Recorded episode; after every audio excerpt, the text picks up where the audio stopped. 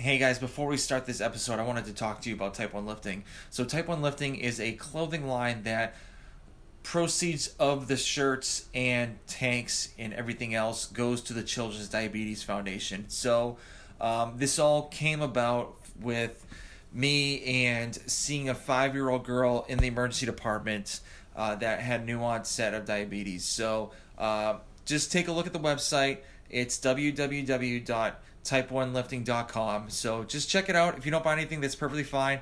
Uh, I would just like for you just to take a look and just see what we have. So, like I said before, www.type1lifting.com. And guys, I hope you enjoy the show.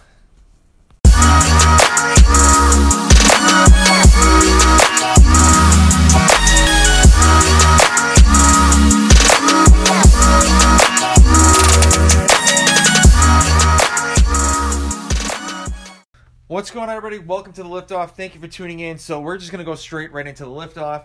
So um, some interesting news in the CrossFit world. So Noah Ohlsen did 30 ring muscle ups in a row, which is absolutely insane. I, I can't believe um, he actually did that, and just holding on for 30 reps on a ring muscle up is is amazing. So um, I I don't know, you know, what is progress was to working on this, but um, that is definitely something to strive for for pe- for you know the average folks. At least just to get ten is uh, pretty amazing, but thirty is is quite insane.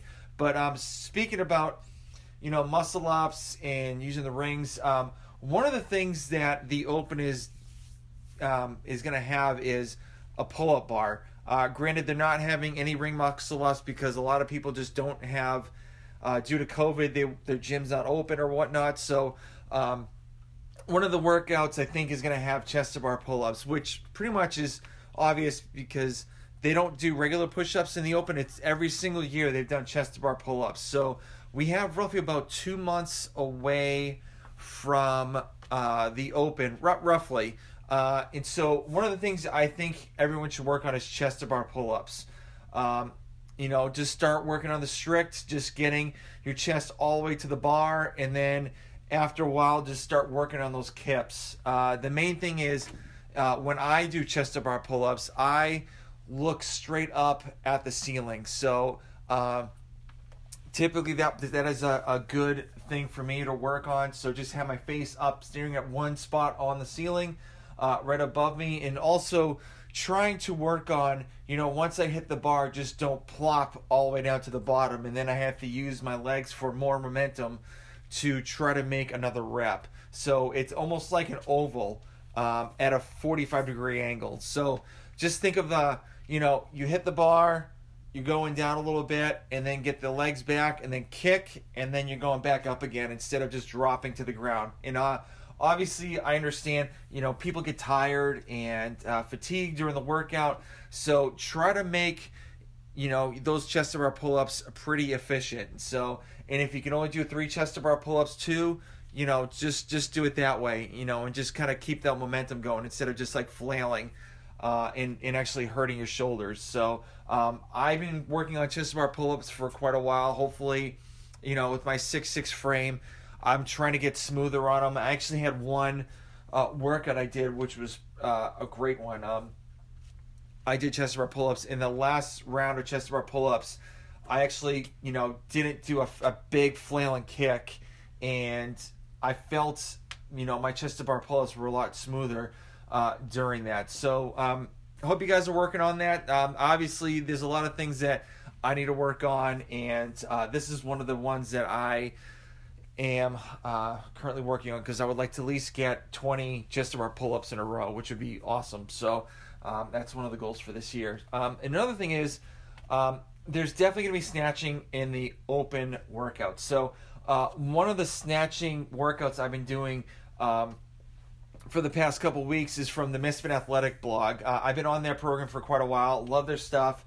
Um, you know, I'm looking forward to maybe interviewing a couple people on my podcast as well for the Misfit athletics. Um, and so uh, the workout is you're doing three rounds every two minutes. So the first three rounds you're doing in the, uh, each each of them is two minutes. You're doing a snatch from above the knee to overhead. So you're doing three of those. Um, typically, I like doing 135 just starting out. You know, obviously you're kind of warmed up, but still just to it's I, I feel like it's a little bit more of a warm up. So um, just do three in a row for three rounds every two uh, for two minutes for each round, and then the next round after you hit three, so that'd be the fourth round. You go two reps, uh, hang squat, hang snatch below the knee, and so you do those, and you start adding more weight and weight and weight, and then the last three rounds you do one snatch, and so from the ground. So typically, when I'm at the sixth round march, going into the uh, the seventh round, um, I feel pretty warmed up, feel pretty good. So um, I'm actually hitting, you know, the last the last round. I've been hitting over 225 on a snatch, which is, you know, it feels good actually constantly doing hitting 225. Like I said before, my other uh, lift off. So I would give you have you guys try it out, just see what you guys think, and um, I love it. I mean, I've been getting a lot stronger on those snatches just doing that, and uh, you know, just give Misfit Athletics a try. You know, great, great group of guys. Their podcast is amazing. Um, they go over each phase, which is pretty cool, and um, yeah, they always put their two cents into it, which I which I, I love their podcast for. So um, another thing is it's a new year, um, and insulin prices you know, are really high for a lot of people because a lot of people haven't hit their deductible. Um, I've been trying to stock up in December uh, before January hits, so you know I can be okay for the next couple months. Because luckily, my wife has a medication that roughly in two months can hit her deductible. So, but you know, a lot of people they just they don't have that option, and it's it's hard to see people especially parents with kids and you know their insulin is a thousand dollars and you know telling their kids listen I, I can't pay for this you know and it's it's heartbreaking and I, I feel bad for the parents i feel bad for the kids you know people can die from this because their blood sugars are elevated and it's you know it's it's really scary but um i believe there is one don't i mean maybe I, I, I heard this from a pharmacist, but there is a type of insulin that they're selling it for a hundred dollars per box. Um, I'm not quite sure what the medication's called. Um, I I think I talked about this before, but um, just you know look for options. You know, I mean it's it's crazy. Like the, I've I've heard some people going across the Mexico border to buy their insulin. It's almost like a year supply of insulin. Um, for like a, maybe a thousand dollars and they're saying it's not regulated but it's the same company and same pen and all that stuff that's you know that is in the box. Um, all and also people were buying stuff from Canada. Um, like one of uh, one of my, one of my fellow pod well the person I did a podcast interview interview with uh, Jessica Butner she said that both her long lasting insulin and her uh, quick acting insulin is roughly three hundred dollars a month because um, it's up in Canada. But you know they're gonna say, oh, it's not regulated as well. But you know I'm almost at the point just thinking about reaching out to her and saying, hey, you know.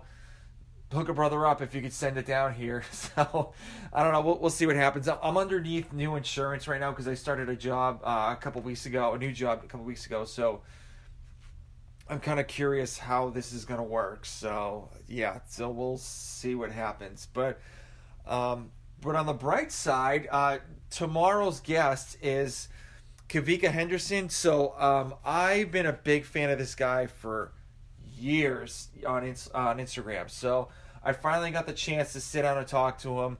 Um, you know, during the podcast, where there were a couple of, you know, freezes you know, with the equipment that I have or his equipment. I don't know, but there was a freeze or pauses, so I had to ask a couple questions over again. But um, really nice dude, super down to earth. You know, any question I had with him, like especially on Instagram, if I had a question about anything, um, he was always quick to respond back, which I was truly grateful for because you know, there's some people that don't do that, and um, yeah, it was an awesome conversation I had with him, and I would love to have him on uh, again. I know he was at the he was in uh, Austin. He was doing uh, the Aggie uh, fitness competition down there. Uh, actually, one of my other guests, Chris Sexton, was there too as well with the team. Uh, but he was down there. I don't know what he how he did on the during the competition, but you know, he great guy to talk to, and he's super strong too. So. Um, I hope you guys enjoy that episode tomorrow, and I hope you guys have a great day.